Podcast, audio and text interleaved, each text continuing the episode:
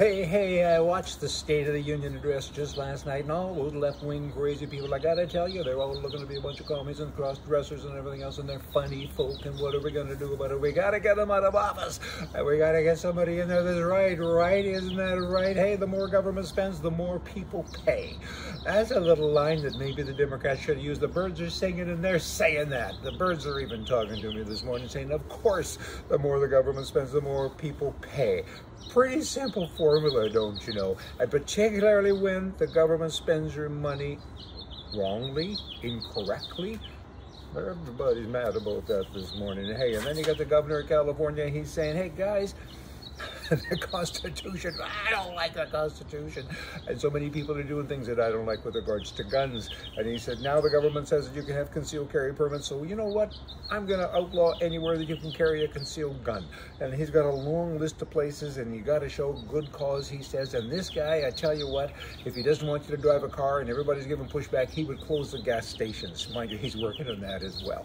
Pretty weird stuff, not good. And then you have two senators, John Kennedy and Bill Hagerty, and actually three, I guess, and John Horn, he's a Republican out of Texas. They've now introduced legislation Wednesday to treat concealed carry permits like driver's licenses, making a permit from any state valid in any of the other states, out of 49 states. Kind of goes against what the governor is saying in California, because he doesn't want concealed carry permits anywhere. He's saying every time there's a crime, boomity-boom, bad guy doing a bad thing with a gun, that we need to go after all the people who didn't do it, all the legal people, and of course that means concealed carry people. How crazy is that? And then you have the good guys saying, if you have a gun permit in one state, you should be able to carry across state lines without worrying about all of these different laws, because there are so many, not just in states, some counties, some cities. I mean, there's a whole bunch of stuff everywhere, and that does need to be fixed. To have this reciprocatory thing is a good thing. It has been introduced before and defeated.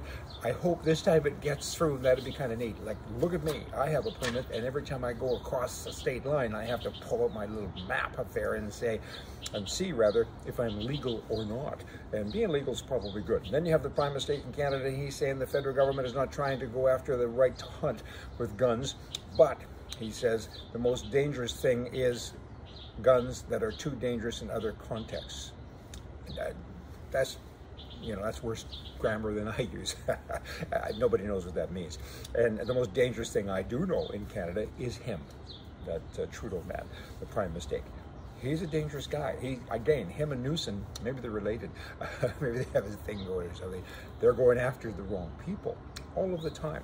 You know, if the government offered to buy my guns from me, I would have to do, of course, from a legal perspective, I'd have to do a background check on the buyer, the government. And you know what? I'm not comfortable with selling guns to organized crime and dumbness, because they wouldn't even pass the test. In Japan, they're offering $7,500 US per child to families who move out of Tokyo. Get out of here and we're going to pay you. So if you got 10 kids, we're going to give you a check for $75,000.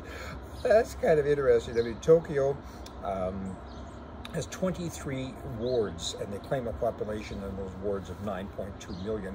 However, the greater Tokyo area is over three places, I guess, and it's estimated to have a population of more than 36 million people. So I guess to pay people to leave and go into a smaller center somewhere, maybe not a bad idea. Can't they move on their own though? But anyway, it's just kind of an interesting thing. Now, wondering about this left-wing woke cancel culture thing. They've missed a couple of things. Maybe they'll get to it, but I've been thinking about gender-specific clothes. You know, men dress different than women. And with regards to cancel culture, isn't that an obvious target? I mean, I think they should do that. And we should all dress in, I don't know, like some kind of Martian outfit or something, and that would kind of suit them. Crazy is forever, and wow. How do you fix stupid? I don't know. Well, I do know. You can't. So what we need to do is just vote someone else in. That'd be people on the right. So y'all come back. See ya.